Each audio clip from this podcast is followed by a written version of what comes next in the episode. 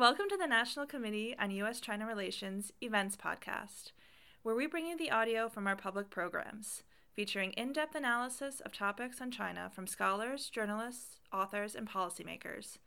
For more interviews, videos, and links to events like this one, visit us at www.ncuscr.org. Let me offer my welcome. I'm Carla Hills, and I'm just thrilled to see so many friends in this audience. And I don't have to tell this audience that uh, these are tumultuous times economically, politically, and technologically. And it's affecting all of our relationships. But in the headlines, and what is in our mind, is the U.S. China relationship. Now, Jan Berris told me that uh, I was to be brief, and you know I always follow the boss. But I cannot refrain from saying that we have never had such a superb panel here, all with experience. Doug Paal, raise your hand, Doug. Not only did, was he uh, vice president of JP Morgan China, but he was our unofficial envoy to Taiwan. And then I go to Ken Lieberthal, Evan Medeiros, and both of them were special assistants to the president for the national security. Ken with uh, pre- under President Clinton, working for President Clinton, and uh, Evan working for President Obama. And uh, not, not to omit Danny Russel, who uh, was Assistant Secretary of State for East Asia, and again, a special assistant to the President for uh, the Asian ar- arena. And last but not least, Susan Thornton, who uh, was the successor to Danny uh, Russel and uh, served, took over the responsibilities as Assistant Secretary of State for East Asia. So when I say we have a superb panel, you know that these people, and you have their uh, resume, are the very top of the ladder. We're proud of them, and we are so grateful that you are all here. And their conversation will be tied together by the best moderator I've ever heard, Steve Orlins, our president. So, Steve, you're on. Great, Carla. Thank you. And let me just reiterate that we have got an incredibly distinguished panel. Um, let me start with a, um, you know, a question which will give you the opportunity to talk about your time in government and what was going on in U.S.-China relations. So, in the case of the four men, um, when you were senior directors for uh, for Asia, and in Susan's case, when you were acting assistant secretary. What were the major issues in U.S. China relations? And most importantly, what are the lessons in how you dealt with those issues then for today's U.S. China relationship? Start with Doug. Well, we're going in the, on the chronologically from when they entered government, because as, as Doug pointed out to me, he entered the earliest, but he didn't leave the earliest. So. Well, thanks, and it's great to be with all of you this evening. Um, we got a lot of people to fill in the time slots, and I could do a memoir here, uh, just on my turbulent time in office, managing relations in part with China uh, from the period 19, early 1989 through 1992, late 92, early 93, and. Uh, I had the privilege of working directly under Brent Scowcroft, who's kind of the model of how to lead a national security council, but also under the leadership of President George H.W. Bush, who had the best funeral I've ever been to last November because there were so many good memories of his, of his life and time in office. And, um, and we had colleagues at the various departments, like James Baker over at State, who was a trusted and knowledgeable and hardworking guy. And at the time, Dick Cheney at the Defense Department was, was a different Cheney than the one we got to know a little later. And in that period, President Bush came in, having served in China in the liaison office as the second chief of the liaison office in 19, basically 1973, uh, before he came back to the United States and uh, got into politics again. And he um, really loved his time in China. He and his family had a great experience, and, and he was really attached to it. During the time he was vice president and I was serving under Ronald Reagan, I could always count on good meetings with Vice President Bush, even though Reagan was sort of, you know, in his own world on these things, uh, because Bush really cared. And our instruction when he was elected president in his own right in 1988 was to prepare for him to make an early visit to China. The Emperor of Japan, Hirohito, had passed away. There was going to be a ceremony for his departure right after Bush was inaugurated. He said, I want to go to that funeral, then I want to go right to see my old friend Deng Xiaoping uh, bef- before it's too late and I can't see him anymore. And so we, he sent me off with a group to do the advanced teamwork for that trip. And a lot was pregnant at that time. The, there was a lot of stirring in the, in the uh, intellectual community in China. And I uh, visited the embassy. We made the kind of formal arrangements one normally does. And then uh, uh, I had some private time with embassy officers who said, We need to go out in the parkland and talk. And we did. And they said, You know, we're not reporting here from Beijing some of what's happening.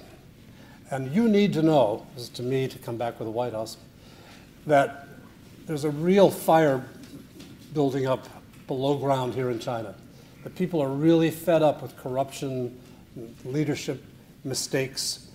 This city is about to blow up. I was told this at the end of January in 1989. We came back and we saw the, the buildup, which eventually stumbled from event to event to the, the events of the Tiananmen Square massacre. And for me, then, to, to shorten the dialogue, the, the discussion a little bit, um, I went through a kind of Groundhog Day. All of you know Bill Murray's film Groundhog Day. Well, if Groundhog Day comes every 30 years, the first one was when we had uh, the June 4th incident in Beijing, where we saw overnight a complete transformation of the public support for China or relations with China that had been built patiently from the Nixon to the Carter uh, through the Reagan years. And institutional connections had been built. Budgets had been put in place for every agency, big and small, to have some liaison with China and to develop deep working relationships and friendships in China. With the gunfire at Tiananmen, we watched budget after budget remove those funds because no committee members, no uh, of any committee, of all the committees of Congress, were going to permit money to be spent. And I saw in those days what I'm seeing today, which is the collapse of the support network for various forms of constructive relations between the peoples of China and the United States. And just to, to jump ahead again, we tried a couple of times to reach out to China, try to find ways of finding a meeting point to help put our relationship on a more stable foundation. Uh, that did not go well for reasons that really were coming out of China and, and from the collapse of regimes in Eastern Europe. I can't tell you the shock that went through the Chinese leadership over the assassination or execution of Romanian President Ceausescu. The leaders of China, the, the eight old men who were the non official leaders of China, uh, saw that film and froze up. And they stayed frozen really until 1994 when I was out of the, out of the White House. We were unable really to build momentum in that relationship again until Deng Xiaoping himself in 92 and thereafter made the southern trip and a strong effort to get the uh, China moving back in a reform direction. Ken. Thank you. Uh, like Doug, it's just a great pleasure to have the opportunity to participate in this panel with uh, colleagues who I respect so much and who have been in the line of fire uh, and uh, over a period of several decades. Uh, I had the advantage of two things. One, I served from 1998 through 2000, so the last two and a half years of President Clinton's second term. And by then, frankly, President Clinton had gotten to know all the leaders of Asia, gotten to know the leaders in China, and had a kind of theory of the case as to what we should be doing with China to move this relationship forward. And secondly, uh, the impeachment proceedings against the president had gained momentum and were actively being pursued. Uh, and therefore, he was reluctant to make any public appearances that focused on domestic issues because no matter what he wanted to talk about, every question was about a very sensitive and embarrassing situation. So he turned his full attention to foreign affairs.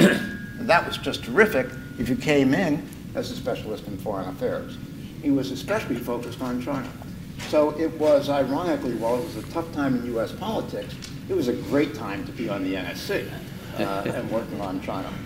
Uh, Steve asked for the, the, in a sense, the biggest issues that we had to deal with, and then what are the lessons for today from dealing with them? And as I thought about that question, frankly, the categories of issue haven't changed.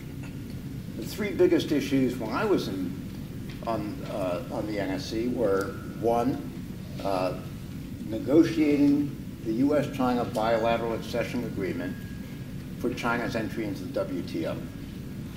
In other words, economics and trades and trade, what rules apply? How do you get the U.S. Congress to think that's a good arrangement? How do you get the Chinese on board? Uh, and then how, you, how do you work the entry into the WTO? So at the core of the economic and trade relationship. Second, cross-strait tensions. Uh, uh, there were a variety of things that fed into that, but the most dramatic was when Chen Shui-bian was elected president in Taiwan, taking the Chinese totally by surprise. They thought he was going to lose, and frankly, our intelligence agencies had determined that, based on their information, he was going to win, and they called it almost to the percentage point, the decimal point. Right? The Chinese were so blown away by that result that Chen Shui-bian, who was really quite pro-independence, was now going to be the president of Taiwan, that it created an immediate crisis. Uh, and third, the accidental bombing of the Chinese embassy in Belgrade, uh, which uh, I would put in the category of uh, things that you never imagined would happen suddenly are at the center of your relationship with China. Right? And so the question is, how do you manage that? Let me give you, a, I'm happy to go, uh, be happy to go into details on any of those if you wish, and that's in response to your questions. But let me just give the lessons for today from, uh, from those experiences. One, economic and trade negotiations. It's much easier to negotiate nuclear arrangements, to negotiate ceasefire in, uh, you know, in some civil war, when it comes to negotiating trade agreements, I say this with former USTR Carla Hill sitting right in front of me. Uh, uh, they are the toughest negotiations imaginable. And they always are because there's real money at stake. And everyone can figure out how much they're likely to lose in a worst case scenario. And every one of them that has serious stakes in it goes tooth and tongue to stop or to shape that relationship. So those are extremely tough on both sides. It's not only in the U.S., as much in China as in the U.S. Uh, the difficulties are especially great in terms of the domestic politics in each side.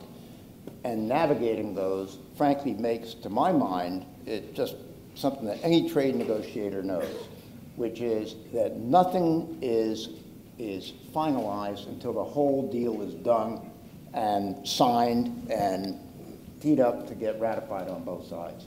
And before that, anything can change uh, because these things are just very tough. Uh, secondly, on cross-strait issues, uh, they are the most dangerous issues out there in this relationship. And in a sense, recently, we've all gotten accustomed to not worrying so much about cross-strait issues. They, you know, we've had a period of relative calm. You don't get on the wrong side of cross-strait issues and avoid the potential for conflict. Uh, they are fundamental for any leader of China, uh, and they are not so clear in U.S. politics at this point in time. So when, uh, when Chen Shui-bian was elected, uh, literally Sandy Berger, the National Security Advisor, gathered uh, uh, Stanley Roth, who was Assistant Secretary of State, who's sitting out here, and me and a couple of others, and flew us over to China with him uh, to assess what the Chinese leadership was going to do.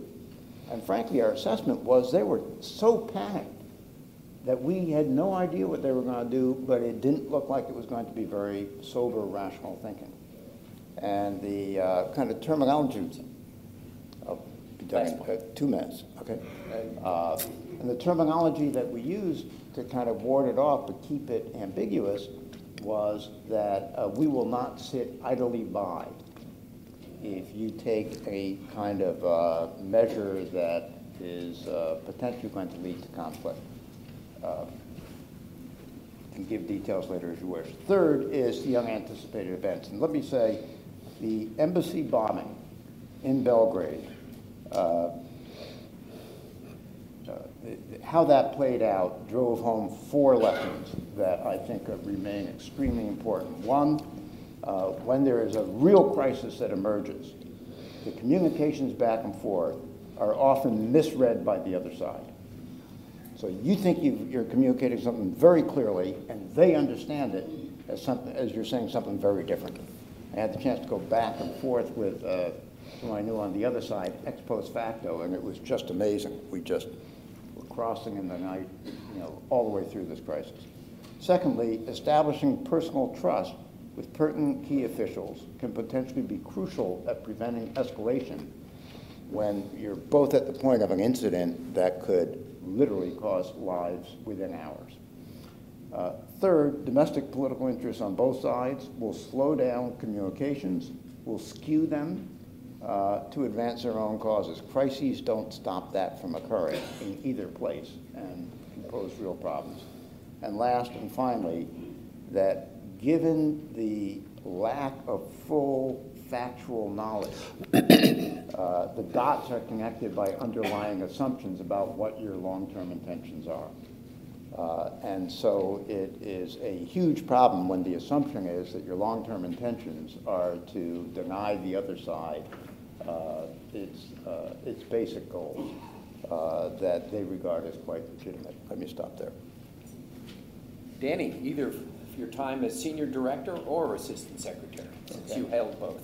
All right, well, thanks, Steve. And Carla, as you said, it's a good panel, but it's even a more astonishing audience. Not only do I see Stanley Roth, who is both Assistant Secretary and Senior Director, but a personal hero of mine who I haven't seen for a while, uh, Admiral Sam Locklear, who's a uh,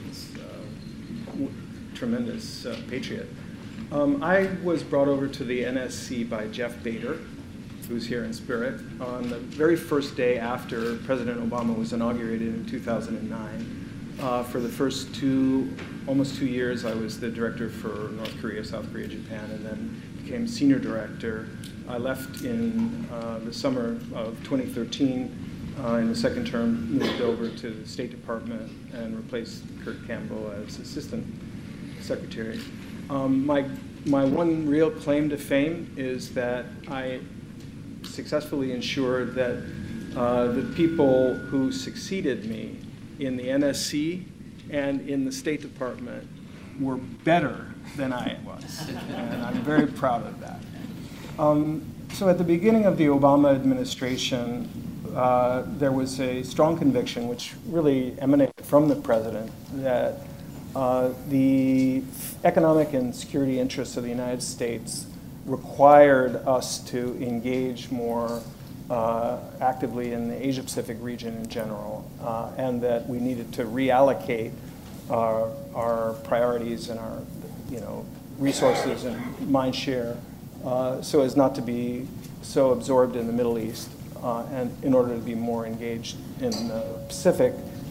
Uh, and I certainly had the view, I think it was pretty widely shared in the administration, that the Bush administration had focused intently on China and made Asia a sort of adjunct of China policy. We thought that, uh, that China needs to be a component of our Asia strategy, and that meant uh, strengthening our alliances, it meant getting our own house in order, it meant uh, looking for ways to participate influentially and meaningfully in regional and multilateral institutions uh, meant uh, improving our relations with uh, some of the other emerging powers, India, uh, Indonesia, Vietnam, et cetera. Uh, it meant focusing hard on the economic agenda because, after all, the U.S. was digging out of a deep recession. And it meant finding a way to ensure that our values uh, were represented in our engagement in a way that was sustainable and not just preachy and not, uh, not phony and not an obstacle to actual progress. Uh, we had, you know, the usual uh, baker's dozen of problems uh, with China from South China Sea and North Korea, cross-straits issues to economic issues, IPR theft, cyber, et cetera, to the treatment of American citizens, journalists, uh, human rights, sort of, it's the, a familiar list. We also had the, the opportunity and the challenge of helping to steer or influence the transition from Hu Jintao to Xi Jinping, who we knew would become the next Secretary General, next president. Uh, and we embarked on a number of strategies, including th- the Biden trip to China and uh, Xi Jinping's return visit as vice president to try to establish those connections and, and get a head start. I'd say, in terms of lessons learned for me, it was really a constant quest uh, to find ways to generate leverage uh, to deal with China, find ways to translate that leverage into action agreements, uh, uh processes, and find ways to translate those, those agreements into sustainable uh, solutions as opposed to just paper solutions. Uh, and that's the kind of challenge that we will always face in dealing with China, and it's a greater challenge as China grows wealthier and, and stronger and more uh, determined or confident. I think in terms of where we are now, uh, we're in the middle of an experiment, and we really don't know how it will end. The experiment is the application of brute force against uh, the largest, most populated country at practically uh, its great its moment of greatest ascendancy. Uh, and thus far, although the administration has generated a tremendous amount of leverage, it is entirely unclear that that will result in progress and that that progress will be durable. The last point I'd make is to build on something that Ken said. It's not just personal relations, it's not just friendships across the Pacific. Um, it, the fact is that unless people in the other camp want to do, for their own reasons, the sorts of things that you have agreed, got them to agree to, or that you're asking them to do, uh, you will find it, uh, at best, a steep uphill battle. And if you can find a way of harness, harnessing your agenda to things, and the US China climate change agreement is a classic case, to things that China, for its own reasons, pollution, uh, was inclined to do, you have a fair chance of engineering a success. Evan. Well, thank you very much, Steve, and thanks to Carla and all of you for joining us here today. Um, I served at the NSC from 2009 to 2005, first as director for China, also brought over by Jeff Bader, um, and then, of course, as senior director for Asia. Let, let me make three points. Uh, first, the um, moment in international politics, the global economy, and US foreign policy really shaped our China policy from 2009. Um, when Barack Obama was elected, there was this feeling that US foreign policy uh, really needed a makeover. The president was very focused on the challenges of the wars in Iraq and Afghanistan, right? America was in, involved in two very intensive wars. The global economy was careening towards a depression. Um, and that obviously had to be a major, major priority.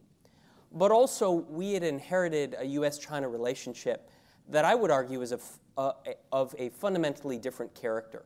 In other words, it was a relationship that was now global. It was no longer a bilateral relationship focused rightly on the issues of trade, Taiwan, human rights, nonproliferation, sort of the traditional issues of the 80s, 90s, and 2000s, but rather um, China had risen quite rapidly. The Chinese were sort of, you know, beginning to feel it a little bit. They were questioning whether or not the U.S. was going to play as dominant a role as it had in previous years.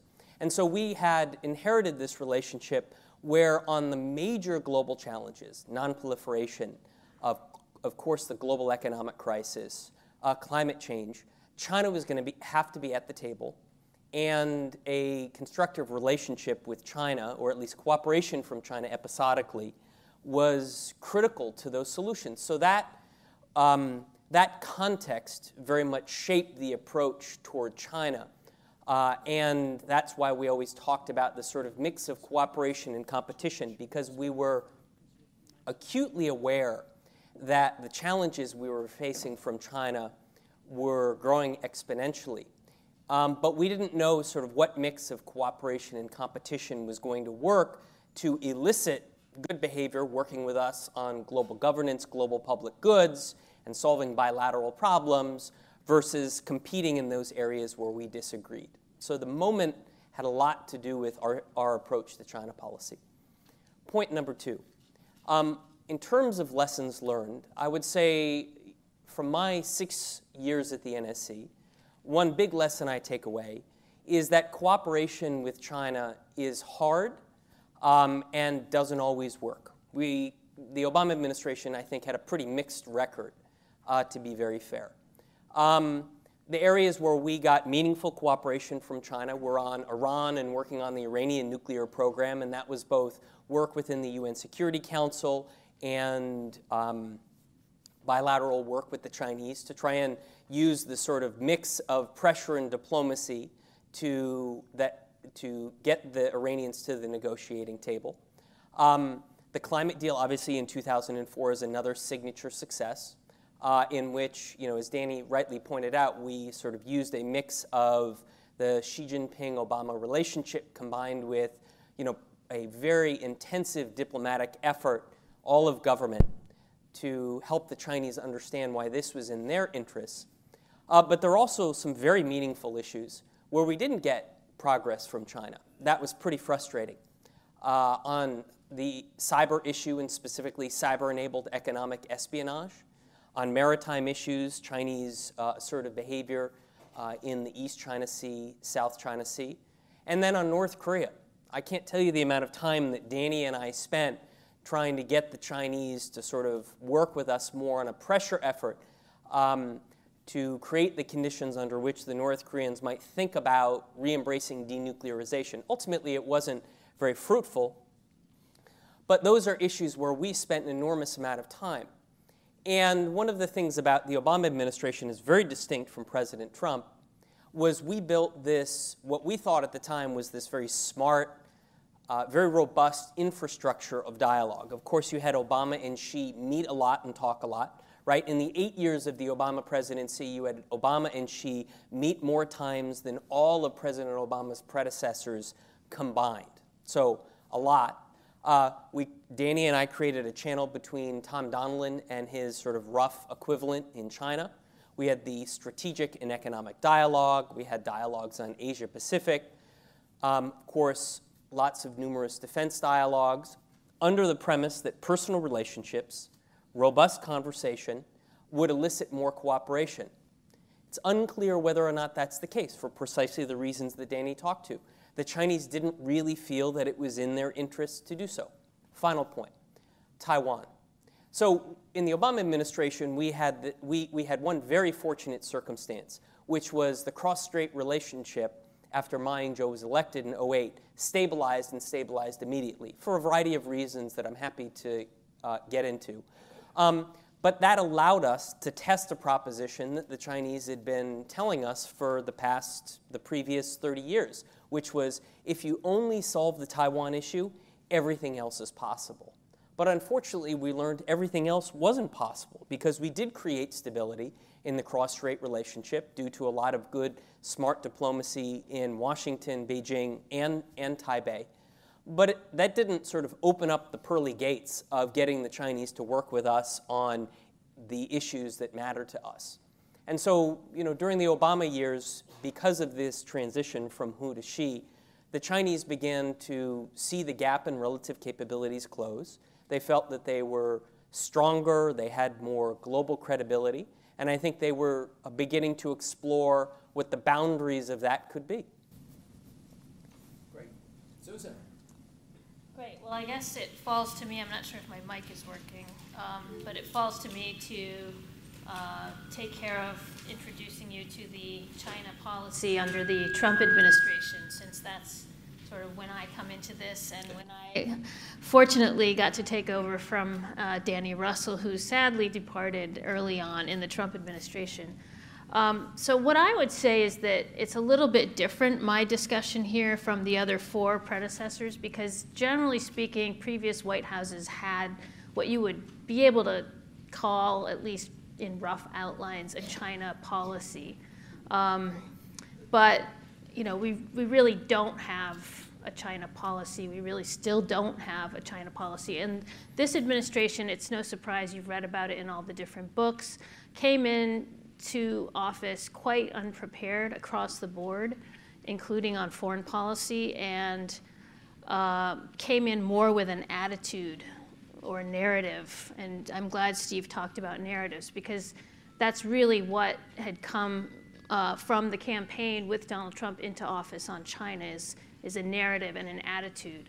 Um, and you know, we early on saw signs of this uh, when we uh, saw the call between Donald Trump and Tsai Ing-wen in Taiwan in December before the inauguration, sort of unprecedented direct contact between uh, leader of Taiwan and the and the well at that point president-elect of the United States. So we knew we were in for some unusual and difficult kind of turbulent uh, times. I think at that time, of course, the Chinese were looking kind of high and low for who it was going to be in the administration that was going to be a conduit for them to get messages and information to the top. How were they going to work with this new administration that didn't really have um, any kind of outline of a policy, but that had a very negative attitude, obviously, toward China coming off the campaign? And I think uh, that uh, search initially seemed to be satisfied by uh, their connection to Jared Kushner, uh, who they'd been talking to and who they'd um, met several times. And I think they felt like uh, was going to be able to at least pass messages up if things got um, uh, you know, out of control in their view, that they could reach someone in the administration and, and express their concerns. Because I think at that time, too, it wasn't clear sort of how the cabinet was going to take shape and who was going to be in it, whether anyone was going to have any kind of background or experience in dealing with China. Uh, you know, once the administration came into office, you know, my direct contact was, of course, with um, with Rex Tillerson, but there were a lot of meetings at the White House, and you know, Donald Trump clearly really focused only on the trade deficit. I mean, that was mentioned earlier, and I think it's clear that that's pretty much still the case. Um, that he was very focused coming off the campaign on the trade deficit, on the economics uh, com- competition with China, but mostly on the trade imbalance. And he wanted coming right into office to sort of go after that issue. But he also had been told by President Obama in one of his outgoing meetings that North Korea is the most urgent national security issue that you face. And I was unable to do anything about it, and a whole long line of previous administrations were unable to tackle this issue. So that kind of, I think, sparked the imagination of the incoming president, and he really did put his new national security team to work on coming up with an approach to North Korea that he thought he might be able to sort of per- pursue and do something very different. And I think just it, it kind of appealed to him. So, you know, we started off gener- generating a policy on North Korea that would look pretty familiar to most of the people up here on the stage and most of you. Um, you know, a bottom up process, considering various options, rigorous interagency meetings, and then finally came up with this policy of maximum globalized pressure um, and, and pursued that policy in a, in, a, in a very familiar way, all the time not really ever having the same kind of approach to a China policy for the administration. But because China became so important in the global maximum pressure campaign on North Korea, President Trump's attention sort of shifted from you know, the focus on going after China on trade to the hope, help that he hoped he was going to get from them on North Korea. And that took us through pretty much um, all the way through Fire and Fury. You know, a lot of meetings with China. The first Mar-a-Lago meeting was mainly devoted to discussions of Korea. Um, and, and all the way through the end of uh, 2017, and you had the turn to diplomacy in North Korea, and you also had the turn to you know, the sort of more focus on trade and economics in the um, China relationship. And um, I think you can see very clearly if you track the timing that, you know, right after Donald Trump's summit meeting with Kim Jong Un in Singapore, all, five days later, basically, the tariffs went on on China. So, you know, I think basically the idea here is that Donald Trump's got North Korea now in his own personal control, and it's time to move on and take on the China challenge, which he still sees, frankly, mainly in terms of the economic competition and the trade deficit. So, uh, the other thing that's unusual, though, about the Trump administration is that there is, um, is almost no structure. So, while you have a president that's very focused on this trade deficit issue and has tasked his economic team to go and take care of that, you don't really have anybody running a, uh, a framework for a very complicated China policy that basically is um, involves almost every issue that we have in international affairs. And so while you're devoting a lot of attention to the trade and economic issue, there's not really any high level focus or coordination on the rest of the pieces of the relationship, which is how we've ended up with kind of every agency running their own very kind of uh, independent China policy, and how we've ended up with a lot of Chinese confusion about what is the U.S. doing, what is our approach, what is the goal here, and um, you know how can we work with these people. So I think we're still in that stage, and I'll just leave it there. Come back to it. That's a perfect segue into kind of my first question. I think all great answers. Uh, the knowledge at this, on this stage is, is extraordinary. Um, you all worked on the preparation of national security strategies when you were part of the, the NSC. In December of 2017, um, the national security strategy called China a revisionist power and a strategic competitor. How, give us some insight on how these strategies are prepared and your view is China a revisionist power? And when did it become a strategic competitor? I didn't assign this to anyone, so who wants to address this one? Let me just offer first thoughts since I was up first before.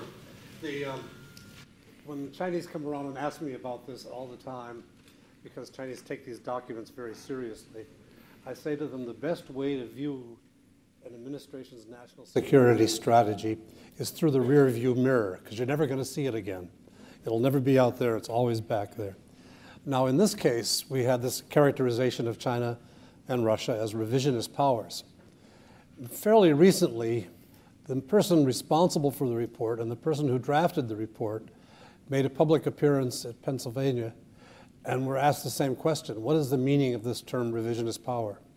And they said they did not know the answer. so if you're asking us to, to give you the answer, I think we're at a disadvantage to the authors of the report. This, this was an example, I think, of, of a political effort trying to set a new tone, trying to sound very um, theoretical, sound very strategic, and yet lacking the structure and the, and the assortment of subordinate policies that would make it mean something. Susan, you were there then. Was that a cleared draft?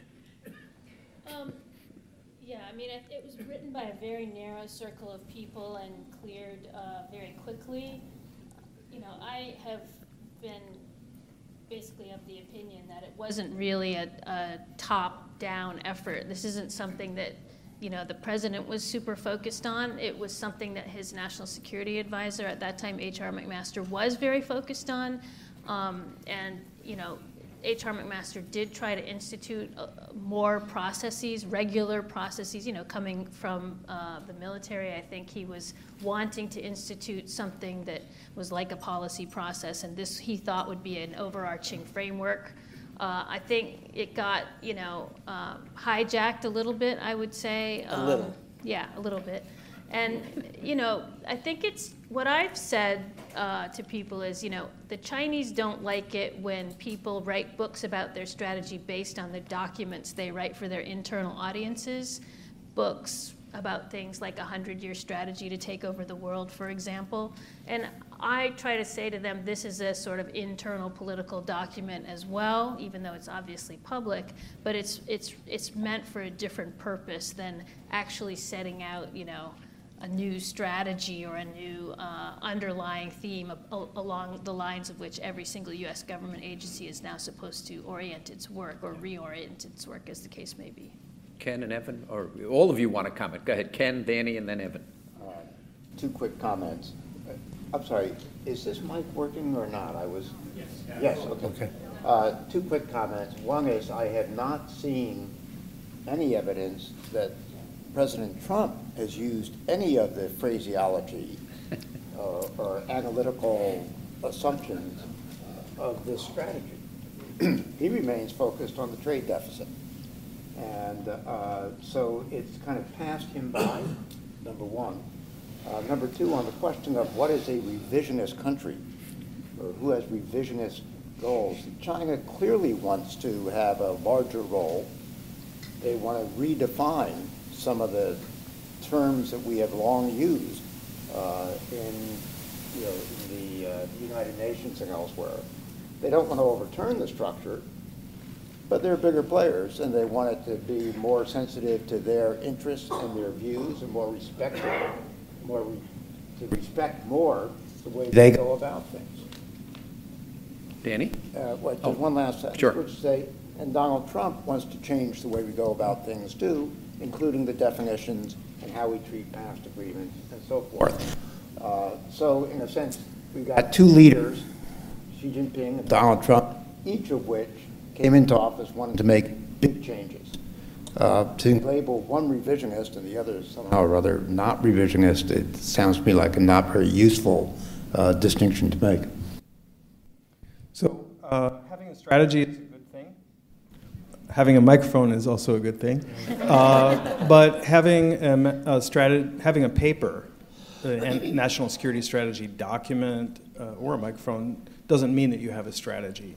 What is particularly important is whether the national security apparatus, the, the departments of government, uh, and the president are working in tandem, are working towards common purposes, are communicating with each other. And uh, they were in 2010 and 2015 when the Obama administration issued two different national security strategies. Um, that, I think, is what uh, was important and gave us a certain amount of oomph. Uh, when, there, when there's a real disconnect between the president and the apparatus, uh, and as Susan described, uh, within the apparatus, then having that piece of paper really doesn't get you anywhere. It's important to note that there is both a classified and unclassified national security strategy. And one of my uh, concerns with the uh, product in 2017, when, which was in development while I was still in the State Department, was that it uh, misallocated some of the terminology. Uh, what's the reason that you want to call out China and essentially publicly define it as an adversary, if not an enemy? What, what are you trying to achieve that way? It's, there's no inhibition and no restrictions, no, no cost for discussing China in very straightforward terms in a classified document that will help you coordinate internally. Um, there's an indoor voice, there's an outdoor voice. The last point I'd make with respect to, well, I won't get into the revisionist question per se, but that Um, the fewer channels of communication, the, the less uh, practical cooperation there is uh, between the US and China, the greater China's incentive to try to gain a decisive strategic advantage in global governance, even if that's only to protect its interests. I'm not saying that cooperating with China is going to turn it into a docile uh, pussycat, but it is clearly removing incentives for China to uh, color within the, the lines when we cease uh, co- communication and coordination. Steve, I think that the key point that this discussion about the national security strategy, strategy brings out is that for China policy to work well across administrations, there, there are some fundamental elements. In particular, you need a good process, uh, process that's both bottom up and top down. And that means you have principals committee meetings, deputies committee meetings, interagency policy committee meetings, the kinds of things that all of us would chair. Um, to debate and discuss among all the stakeholders in the government. So you need a good process. You need priorities, and the only way that those priorities come about is through this good process, and you sort of send those up to the principals and they make recommendations to the president.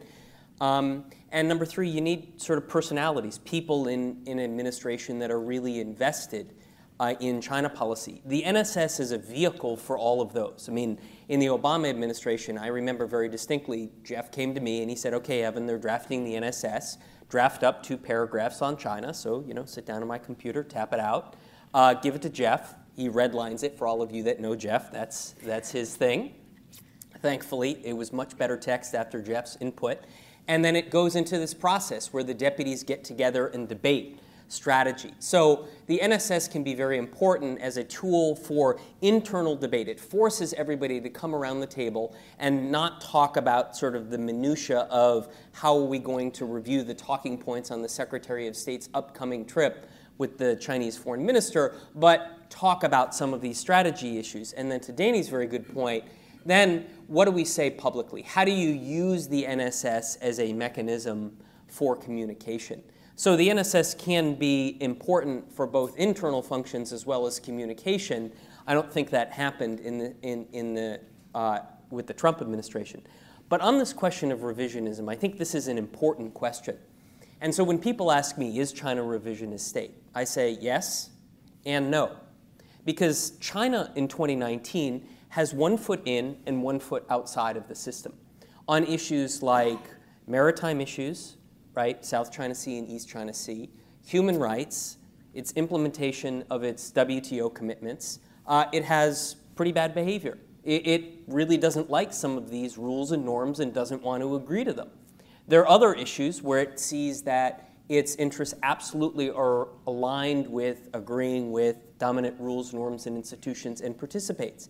And I think China is very much in a sort of transition phase where it's trying to figure out what's in its interest and what's not. What's a challenge, I think, is when the US looks more revisionist than China, it undermines that calibration process. Now, just because the US is revisionist, and I'm not just talking about Trump, right? Think about concepts like responsibility to protect, R2P for the foreign policy experts among us. This is a very revisionist concept because it undermines one of the most basic institutions at the core of international relations state sovereignty.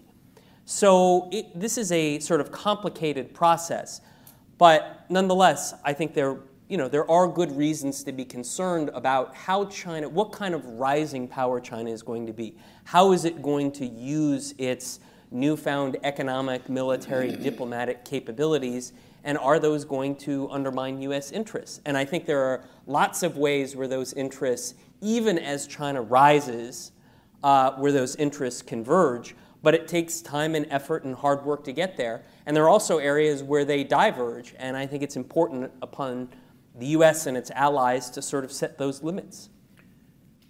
Terrific answers. The head of policy planning, a job occupied by some of America's great foreign policy thinkers, including George Kennan, Les Gelb, Winston Lord, Richard Haass, and Anne Marie Slaughter who actually was interviewing the head of policy planning at that point.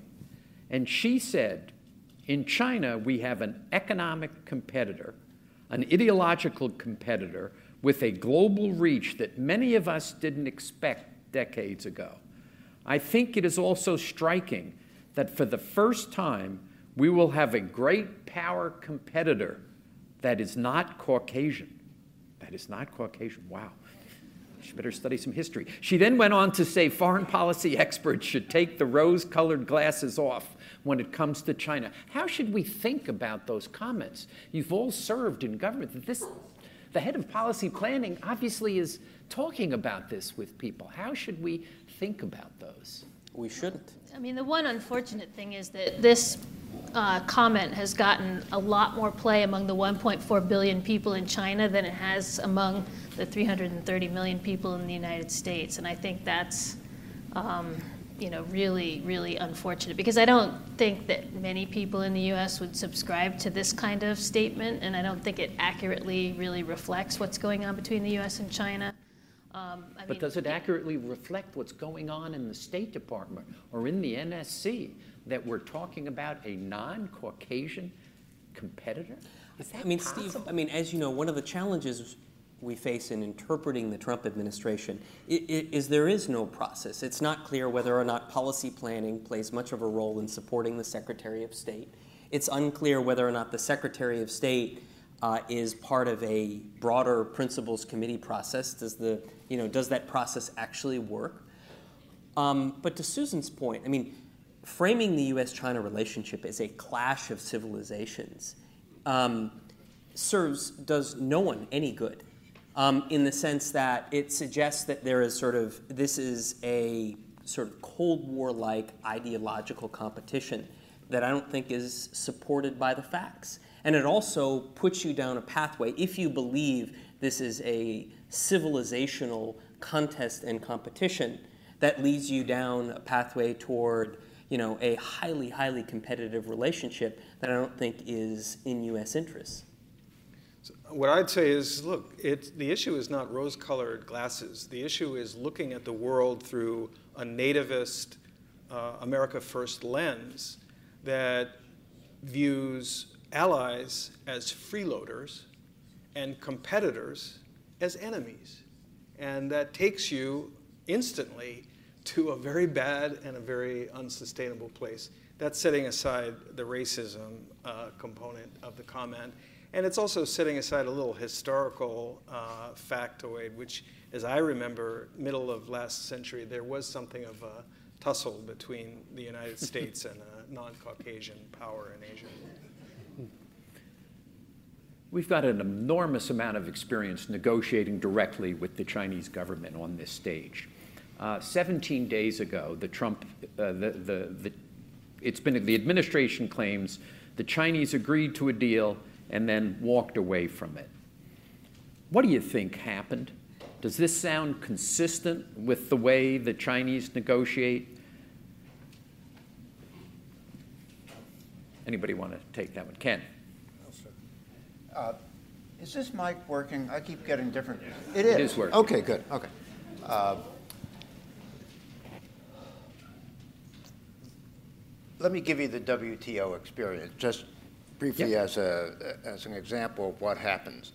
Uh, when we negotiated WTO agreement with China, this is a bilateral accession agreement, uh, it turns out that that agreement not only was negotiated in English, but had never been translated and circulated to the officials who thought they should have a major input into it. Uh, they learned the content of that draft agreement when Zhu Rongji came to Washington. He hoped to sign the agreement. In fact, that did not happen, frankly, are bad. And then someone in the White House, I've never learned who, put the entire agreement on the White House website. Uh, and it was read by Chinese in Hong Kong and Beijing, and they exploded. Uh, and it got Zhu Rongji in great trouble. So after that, you had to backtrack. I mean, you know, the, all kinds of things still had to get uh, renegotiated. Uh, it is clear that uh, you have to have the support of the very top guy to do the negotiations in the first place. But then there is a process to get this actually nailed down. And again, nothing is settled until everything is settled. And so I'm sure every one of us has run into situations where we thought we had something nailed down, then suddenly is opened again on the Chinese side. And believe me, they've run into the same thing with us. Uh, and by the way, we saw an example of that when uh, Liu He was here, uh, met with President Trump in the Oval Office. President Trump somehow allowed cameras to stay in the room, uh, and so all of this ended up on YouTube. Uh, and President Trump told Lighthizer, who was there saying, you know, we've got MOUs that are very detailed, firm commitments, et cetera, et cetera. And the president sat there and said, I don't like MOUs. Throw them out, they're no good. I want agreements. Right? I'm sorry, I think Liu He was uh, taken aback. and so was Robert Lighthizer. Uh, these things happen. And so to uh, toss out everything because of that is, and do it publicly is, is frankly uh, not very constructive. Doug? Well, this, this incident was the second incident where the president reversed his own negotiator's mm-hmm. position, having watched Lou Dobbs on Fox TV the night before, first May of last year, dissecting and dismissing the agreement that Mnuchin and Ross had brought back from Beijing with Lighthizer. And then this year, when Liu He was sitting there talking, and Lighthizer was talking about MOUs, the president repeated what he'd heard on TV the night before from Lou Dobbs how agreements are never as good as MOUs. And so Lighthizer flipped right in front of the cameras. It, this process just is not worthy of serious consideration. Now, we had a lot of weight has been put on the argument that the Chinese refused to be bullied into passing legislation that if they made an agreement, they would keep their agreement and they shouldn't be forced to pass legislation. I look at that and say, who thinks that legislation matters in China? It's the Communist Party. If they issue a state council directive, that's as good as you're going to get. You put it in legislation, it doesn't make a difference when it comes to the court's implementation of what the party in the locality or the center want to do. So this is a false issue in my mind, and I'm a little bit suspicious that somehow it was introduced to poison the chalice, to make an agreement that some of the parties to the agreement did not want get rejected. Steve, Do you think I... they didn't want an agreement? Some of the people yeah. did not want to agree. I guess because I know there are a bunch of journalists here who would want to ask this question, so I'll just ask it. How long do you think the tariffs are going to stay on? Oh, I think we should expect tariffs in the U.S. China relationship for years going forward. I think this is sort of part of the new normal of the US China relationship. I think it's even if a new president gets elected in 2020, I think taking these tariffs off are going to be politically very, very difficult to do. But let, I want to come back to this um, negotiation question very briefly because it's often and rightly said the Chinese are tough negotiators. But sort of what does that mean, right? any good negotiator is a tough negotiator. I'm sure Carla was a super tough negotiator, I, right? I can, I can testify that. that right. Both internally and externally. So, what does it mean to be a good negotiator? So, I think this is what I think it means from my experience that the conditions under which you can get a deal from the Chinese are actually really, really hard. Number one, you need a sense of urgency on both sides. Number two, both sides need to believe the negotiation is in their interest. Number three, you need people that are empowered on both sides to get things done. Number four, you need both sides to meet really frequently because the amount of time and political space you have, generally speaking, is pretty limited. And lastly, you need political leaders at the top that are committed to getting a deal. And it's very, very hard to get all five conditions present at any one time. And I think that's why, on a variety of issues that we in the Obama administration were frustrated on North Korea, cyber, maritime, etc. It was simply because the Chinese increasingly didn't think it was in their interest, they didn't believe that it was a sense of urgency, creates an enormous sense of frustration on the US side. And that's why people do things like naming and shaming China publicly, uh, taking unilateral actions to penalize China, because you're trying to sort of, you know, if you don't uh, um, If you don't have those conditions present, uh, you have to try and gin them up. And it's a very difficult thing to do. And then, oftentimes, by taking an action to try and gin up a Chinese interest or sense of urgency, you, you, you um, undermine the very process. Yeah, I, I would just follow, sorry. I would just follow on that and say that um, at a recent dialogue with the Chinese, this question came up, which is, you know, China, there's a narrative now that talking to the Chinese doesn't get you anywhere, it doesn't ever produce any results. And so we said to the Chinese, you know, why is it that um, you never want to get anything unless we create a crisis? And then when we create a crisis, then it appears that we're pressuring you, and that's bad for your domestic political process exactly. to get an agreement. But it seems like that's the only thing that ever works. So you've created this kind of self fulfilling negative. Uh, uh, situation, and why don't you engage with us when we first raise a problem, and then it'll be much easier to resolve it. Well, they didn't have. They kind of scratched their heads and said, "Yeah, that's true," and they didn't have a good answer. Was so w- there is, you know, was, some. Was WTO accession created by a crisis in China, by cr- a crisis in the U.S.-China relationship? Uh, well, how many years did that take? It took years, but it ultimately got done. And I think the narrative that China failed to comply with WTO is not entirely accurate. And I don't agree with the narrative that you can't get anything done and there can't be any results from dealing with the Chinese. But I think that this is an, an, a, there's a reason why this has come up yeah. in people's minds, right? Well, mention two things if I could. One, Carla, correct me, but Mike Froman loved to tell a story that uh, we still have s- tariffs against some European chicken part yes. as a legacy of a dispute from over autos from 1967. So, and trucks. Okay, so it's a lot harder to take the tariffs off than it is to put them on.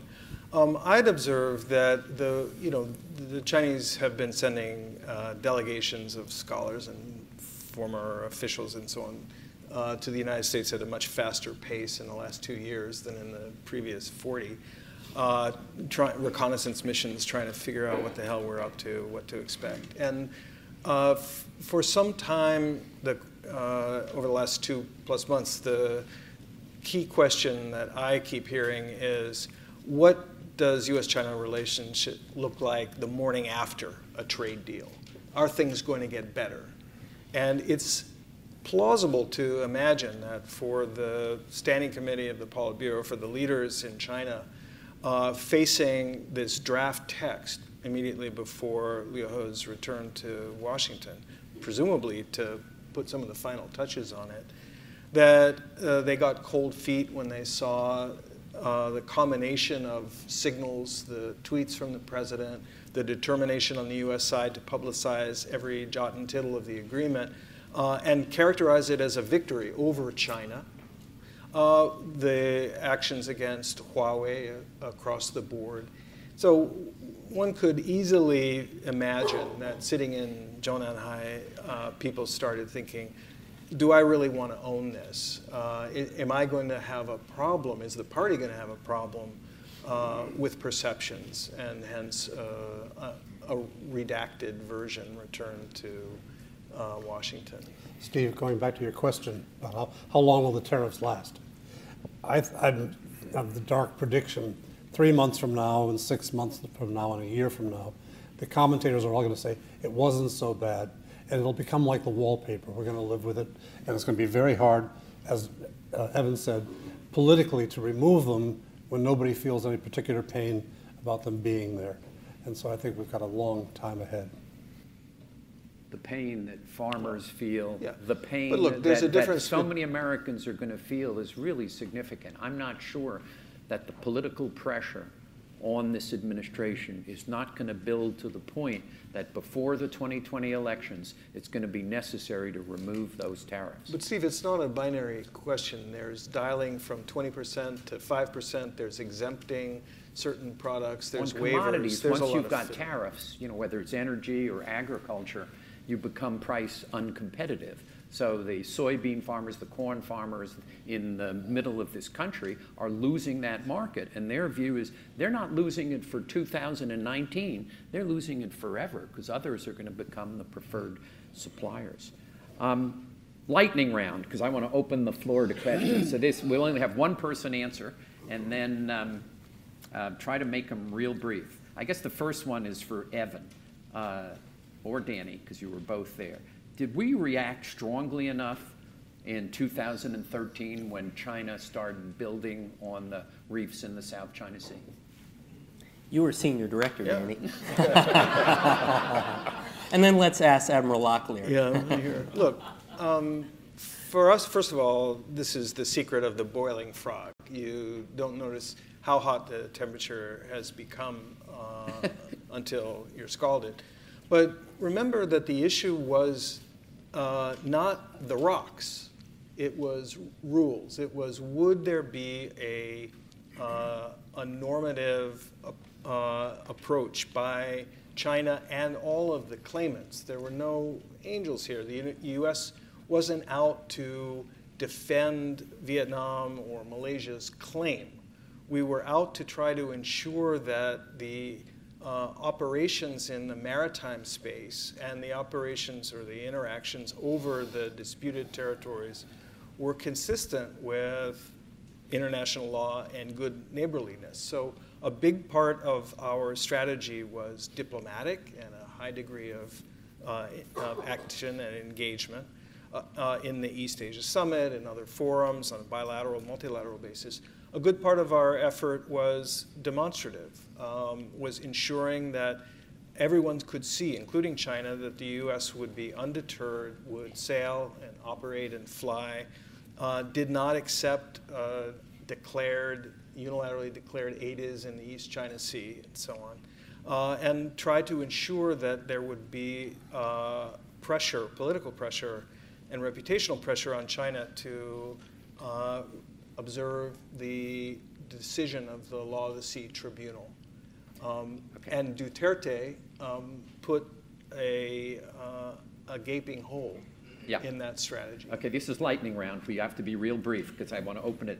Um, if these were Americans being arrested, not Canadians, in retaliation for the detention of the CFO of Huawei uh, to be extradited to the United States, what would the United States do?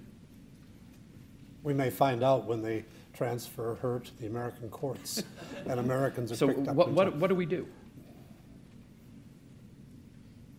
Anybody have a diplomatic suggestion? Look, Huawei needs to come into the Justice Department and do a deal to make up for its mistakes in Iran and other things for which it's liable. Uh, ZTE did that when they got in a similar situation. The price of reaching such a deal now is higher than it needed to be. And as part of that, the, if they come forward and make very important mitigations in their behavior and pay important fines, we can settle the case of the arrest of Meng Wanzhou on the side. I don't think there's any other way of doing it but that. The Muslim world has been remarkably silent. Now, Turkey is finally beginning to speak up about the treatment of the Uyghurs in Xinjiang. What should the U.S. be doing? I, Ken. I, I think we're doing now uh, the best we can do, which is making information available, backing it up with photographs. You put it on an international agenda, you put it on the Chinese agenda too. And uh, at least they then feel they have to explain policy and defend policy. Uh, but beyond that, there's not a whole lot we can do, frankly. And my guess is from the people I know in China who are Han Chinese, uh, the, this approach to Xinjiang is not uh, causing a lot of heartburn among the Han. Uh, so I don't think we have a constituency there that, that you know, will be energized over this. I think it's worth quickly noting that most, Turkey has been the exception recently, and Malaysia's deputy prime minister has said right. something. But most of the, the majority Muslim countries have similar concerns about their own population that China does, and they actually sympathize with what China is doing. Evan, should we have joined AIIB? Absolutely. Well, actually, let me preface that. No, we, we could. We here's the issue. Joining AIIB would have required the president to ask the Congress for an allocation. Never would have happened. Um, and in particular, when the Chinese asked us to join, the AIB didn't actually exist, right? The Articles of Agreement didn't exist. There's no way I could have walked into the Oval Office and said, Mr. President, there's this Chinese bank. Let's go ahead and join it, even though we don't actually know what we're committing ourselves to or what it's all about. But you know, it's a good way to signal that we want China to be part of the global governance strategy. So I think that the, the, there's no, no question in my assessment that the way we handled it was a mistake because it created this impression that we were trying to kill the AIIB, which was not our strategy. Our strategy was to ensure that the AIIB was um, an international, uh, uh, adhered to international standards and reinforced World Bank and IMF lending practices. Um, and that it wasn't a tool of Chinese foreign policy. And so the theory of the case was we and other G7 economies should stay out while working with the Chinese, talking with the Chinese about what kind of standards would be necessary to make it an international institution, not a Chinese institution. That strategy got perceived as America's trying to kill AIIB and keep its allies out. That, I think, is what the policy failure was. All right, this is a yes no question. Uh, should we recreate the TPP and should America be part of that? Emphatically, yes. Yes. It's a no brainer. Yes. That's why it's a yes no question. Danny? What does it mean to recreate the TPP? In other words, have the TPP kind of the, I, got, language. I got a news flash for you, Steve. The world has moved on. So it will never the happen. TPP, uh, the U.S. could negotiate its way back into TPP. Expensive probably, not on identical terms, I would mm-hmm. predict. Uh, we have triggered uh, an adaptation in the region that has created now a bloc independent of the US and China. So that ship has sailed. We don't own it. Yeah. Evan? Agree. Yes. Susan? All right, let me open the, I have another dozen questions, but I'm going to open the floor to, uh, to questions. And um, let's say, people who didn't. Maggie. Hi, Maggie. Maggie Lewis, Seton Hall. Uh, I want to return to Taiwan uh, because last week Shelley Rigger published an article in which she expressed concern about the possibility of open conflict. And I've always looked to Shelley for a dose of optimism. And one of the concerns was mixed signals from DC. So what signals should DC be sending both to Taipei and Beijing to hopefully decrease that potential for open conflict. Is that for me? Oh, you, Doug is probably, um, you know, former, former AIT head. Shelley Rigger did a great job in that article of identifying, actually it's the three corners that are fragile in our relationship right now. And the one point she did not make in there, so I'll add it to her argument, is that when in the past, US and China relations have been solid and maybe improving. Taiwan has been able to expand its scope of activity, become a more accepted part of the international universe. And when the opposite has happened, Taiwan usually pays the price first. They get the most pressure from China. The last two years, pressure has been rising on Taiwan militarily, diplomatically, economically, and politically. And there's no indication that I see from China they're going to let up.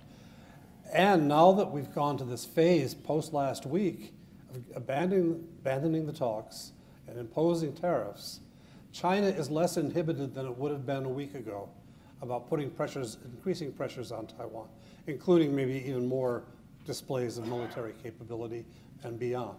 I know the PLA retirees are speaking for the PLA forces and arguing for increasing military pressure on Taiwan.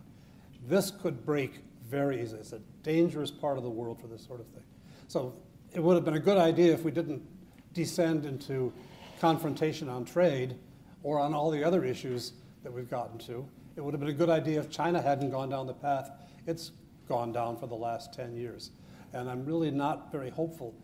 Uh, within the administration today, I've, there are more activists for doing things at a higher level with China than we've had in previous admi- Taiwan in previous uh, administrations. Oddly enough, Trump has been the lid on the can. Uh, whatever reason it is, I'm not quite sure. I could get into details in private with you. But he, he, um, he has kept his administration from expressing the feelings that are welling up within it at this point. I'm really worried that if he stops doing that, we could be in deep water fast. And how will the elections that are about to occur affect this well, you've in got, Taiwan? You've got a series of candidates in both parties, all of whom are really not proficient on management of cross-strait relations. For the last 10 years, you've had two former Mainland Affairs Commission chairpersons presiding over things, and they knew where the red lines were and on which side to stay. Uh, that's not the case with these untested political figures who, much like our own politics two years ago, they're now welling up in the polls in Taiwan. And so it adds a great degree of unpredictability to the situation there. Jerry, you got a microphone that'll come to you. I was tempted until I heard Ken's, I think, pathetic response about Xinjiang to simply ask after this wonderful discussion about the mechanics, the negotiation, the insider's problems of formulating and executing policy. That's all great. But you said at the outset, Susan, we have no China policy now. Now, this is a great group of people. What should our policy be? I'd like to hear that. After all this talk about organization, mechanics, misunderstanding, what should our policy be? We've got to walk out of here and know what we want. We're talking about specific issues. I couldn't disagree more, Ken, with saying that, that we're doing about all we can on Oh, what should we be doing, Jerry? We should be doing a lot from the president. Of course, we have to improve our own policy toward Muslim people. But the president of the United States, the secretary, everyone who speaks in every forum. And what about the consideration Magnitsky Act? Should Mr. Ch- uh, Chen have that applied to him? We can't apply it, of course, to Xi Jinping, although he's the one who uh, really is responsible for all this. There are many things we can do. Should we stop American companies that are profiting from the equipment they're shipping to people who are the torturers in Xinjiang? We look back on FDR's weak response to Hitler and the plight of the Jews. I lost over 40 people in my family as the United States dilly dallied about how to respond before Hitler started killing them. What should we be doing? We can't be complacent about this. We ought to be speaking out.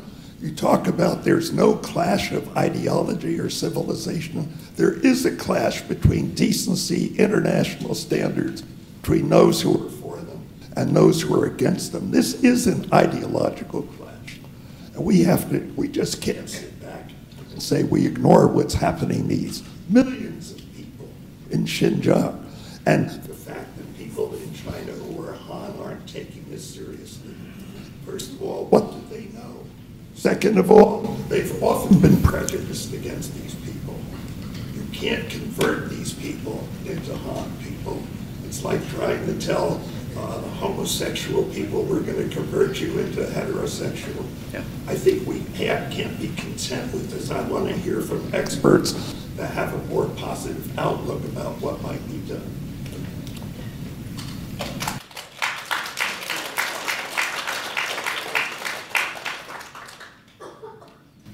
Well, I'll take a stab at it. Um, first of all, you know, I think even if the president's not raising human rights in his meetings with Chinese, which I, I believe he's probably not, but I think a lot of other people in the administration, of course, are raising this issue. Personally, I think the place to try to deal with this is at the UN and multilaterally. There's a lot of outrage across the world, not just in this room, not just in the United States, and I think that's you know, a mechanism that's well established for this exact kind of uh, outrageous and atrocious behavior and activity. And I think that is one where we ought to be. Normally, we're playing a leading role in that institution. We're not playing such a leading role now. We're kind of counting unfortunately, on other countries to step forward and play the leading role in the UN and try to get independent rapporteurs into Xinjiang, I think is, is one thing that certainly others are making a big effort at trying to get, get more transparency from the Chinese about what's going on over there. I know some, because of our pressure, some journalists have gotten into these um, uh, camps and seen what's going on there recently in China. So, I mean, that's the kind of thing that I think we as the international community can do. I, I mean, I, I, I hesitate to, um, you know, not say uh, anything about the comparison between what the Chinese are doing in Xinjiang and Hitler and the Nazis in Germany, because I'm not sure that that is adding to our understanding of what's happening there. But um, I agree that it's uh, atrocious and that everybody needs to come together and try to uh, put a lot of pressure on the Chinese to be more transparent, to, re- to revise and, and restructure what they're doing out there. They clearly, though, from conversations with very high level Chinese about this frequently over the last several months, I can tell you, they clearly think that this is about containing uh, a problem of potential terrorism in their country. I was told there were 1,200 bombings in Xinjiang in 2015 and 2016.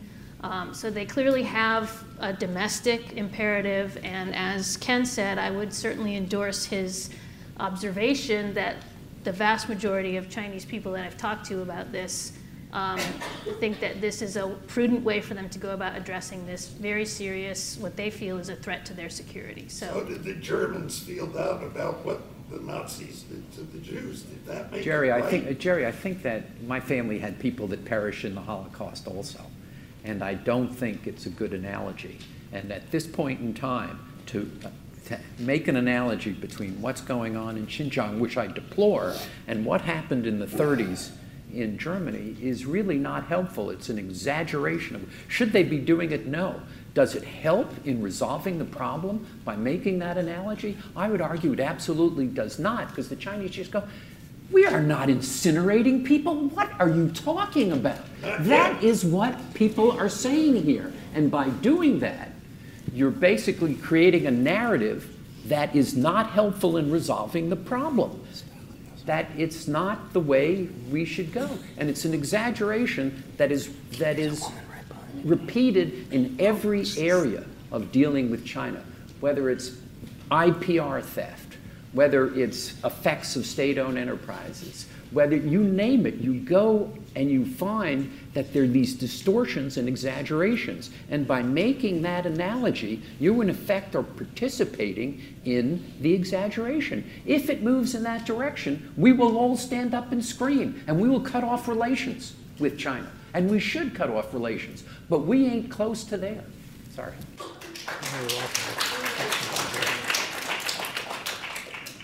Um, we got some hands? Stanley Roth. Stanley.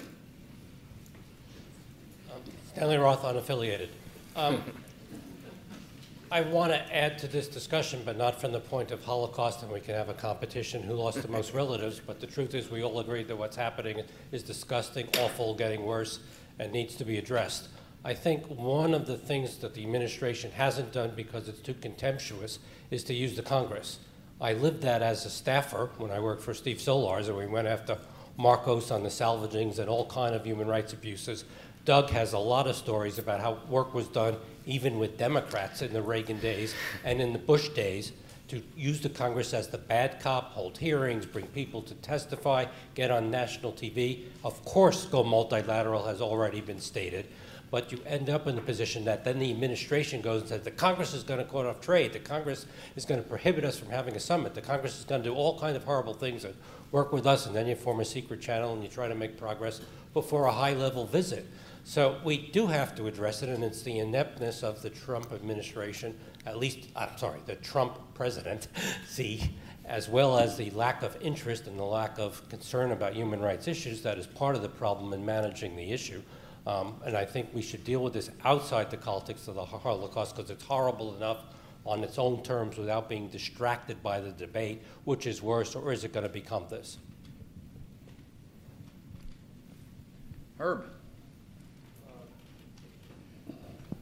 I wish to introduce a, a, a, note of optimism, and, and that is uh, when, when I was in Hong Kong, before most of you were born, uh, we got word from pre then President Kennedy's assistant that he wanted to do something on China. But don't send in any recommendations. Uh, just send in things, either CIA or the Foreign Service, about things that were changing and openings uh, um, among the leadership, but very, very low key. Uh, and we said to these visitors, when people came on airplanes that had propellers, uh, wh why is this? And he said, well, he's so taking it on the chin for the loss of Cuba, uh, and these guys are suffering for the loss of China, but he wants to see if he can get something, he can do something. So we sent in little things, and, and, and uh, the White House would put out something, you know, on Friday night, the Federal Register as a technical change in some regulation. Nobody seemed to notice it, and we got away with it. And then Kennedy was assassinated, and uh, we were very busy. I was the duty officer, and a lot went on. Well, then uh, El Jibe came in, and he had other things uh, on his mind uh, than China. Uh, then uh, Nixon wrote articles about how you can't ignore two-fifths of the world's population. People, the Republicans said, well, he'll never come back in. He's a Pepsi-Cola vice president. We could ignore him. Uh, and then he got into office, and uh, on Rockefeller's recommendation, he got this funny professor from Harvard as his national security advisor. And I, Henry uh, been my tutor. We're running out of time, Herb. Well, I was just going to tell you how it all happened, but if you're too busy. it's a long story. Anyway, Henry was not too intrigued, but it was the president who said, we got to do something with the Chinese. Henry was a Europeanist, but we talked him into it, and we told him, you know, the first Chinese demonstration had been an anti-American demonstration because the, Jap German colonies had been given to the Japanese. Well, he knew, knew about the Schleswig-Holstein Treaty, but he didn't know about that one. The point is that it was the president who wanted to do something. Al Haig said, don't worry. The military has had it in Korea. We're getting murdered in Vietnam. We're not looking for another confrontation uh, in Asia. I'll handle the generals. And we found a couple of congressmen and senators who said, well, if you guys got to propose something, we might back you. I'm, I'm bothering you people with, with all this history to suggest that things can look very, very grim. Uh, uh, the, the Democrats are not going to give Nixon any credit. My God, it was the Vietnam War. And the Republicans were more anti-communist than anything. But if someone high up in the government decides this is a useful thing to do, to have a decent relationship, or try to have a decent relationship with the Chinese, you can get it, something accomplished. But if there's no one at the top of the government, then you have to leave it entirely to Orlins and the National Committee. Any final comments, kind of getting to this relationship is in a downward spiral? What do we do to uh, pull it out of it? We unfortunately have about 45 seconds each. well, I think Susan touched on it uh, by talking about the UN. I would say we need to build coalitions of like-minded countries. We've got two huge countries that have to disentangle co competing interests, and we're going to have to take it on issue by issue. And where countries will work with us, let's form alliances or coalitions, and that may be different countries at different times on different issues, but we're, we're not even beginning to do that today. Ken. Yeah, I think that we need to uh, think through uh, approaches that will put this relationship on a better, uh, more stable, more uh, mutually beneficial course. Uh, but we're going to have to wait for political space to open up to actually move those things forward. But to sit here and say nothing can be done, and so it's not worth trying to figure out what you would do if space opened up, uh, is not going to be helpful. At the same time, to put a lot of these suggestions forward now will just subject them to ridicule by this administration. So, tough.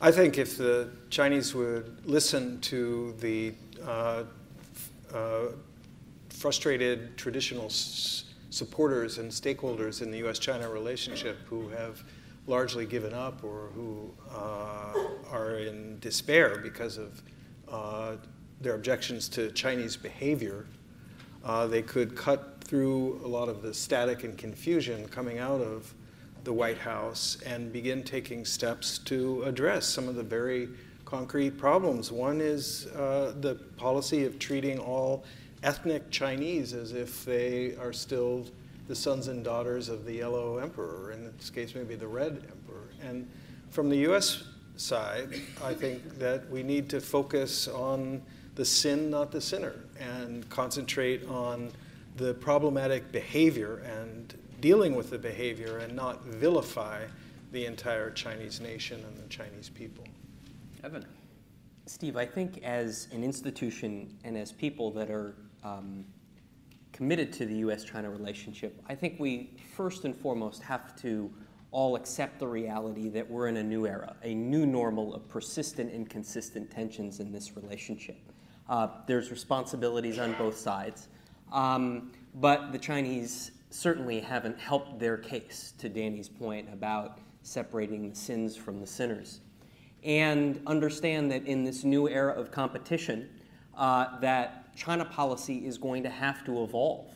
And that evolution, unfortunately, means we have to think more seriously and systematically about competitive strategies that seek to shape Chinese behavior where they're you know, inimical to our interests and to those you know, values, rules, and norms that have created an international order from which many in the world have benefited. I mean, Doug made the critical point that sometimes the best China policy is not what you do with China, but what you sort of how you shape the environment around China to affect its incentives. And unless we think about what competitive strategies toward China look like, think about working with allies and partners and institutions globally, we're not going to have a shot at this um, growing challenge of a rising China. Listen. Yeah, for me, it's just very simple. What is it that we want in the US China relationship? Do we want to have an economic relationship with them or not? Do we want them to be our enemy or not? Um, to me, it's that simple. And then if you can get an interna- a national consensus around that answer, you can work to build specific policies that get you there. But if you can't figure out what it is that you want, um, you know, do we want uh, primacy or do we want to have, you know, coalitions in the region? I mean, there, we're so confused. I think um, it's it's very hard for the, no wonder it's very hard for the rest of the world and the Chinese to figure out what we're what we're doing. It's funny. I, you know, Herb, you said we, we, we got to end on an optimistic note. It's funny, it's an optimistic and pessimistic note that in the end, we're going to need to confront crises in this world with the Chinese. A great PACOM commander, PACOM commander said the greatest crisis is climate change. The greatest threat is climate change, and we're going to need to confront that with the Chinese. Or there's going to be an epidemic, a pandemic which we're going to need to confront with the Chinese. Or there's going to be an economic crisis, which we're going to need to confront with the Chinese. And there will be a groundswell in the end. I don't know if it's tomorrow, next year, or five years from now, where the people of both countries are going to understand that we need to work together to confront these global crises. And that's going to ultimately pull us together. So even though we're going through this incredibly difficult period, in the long term, and it's why the National Committee keeps working the way it does, because in the long term, it's the people of both countries who are going to decide what the relationship is. And it's the people that are going to demand a cooperative relationship. So that's the optimistic note I want to end on. Thank you all for a wonderful, wonderful panel.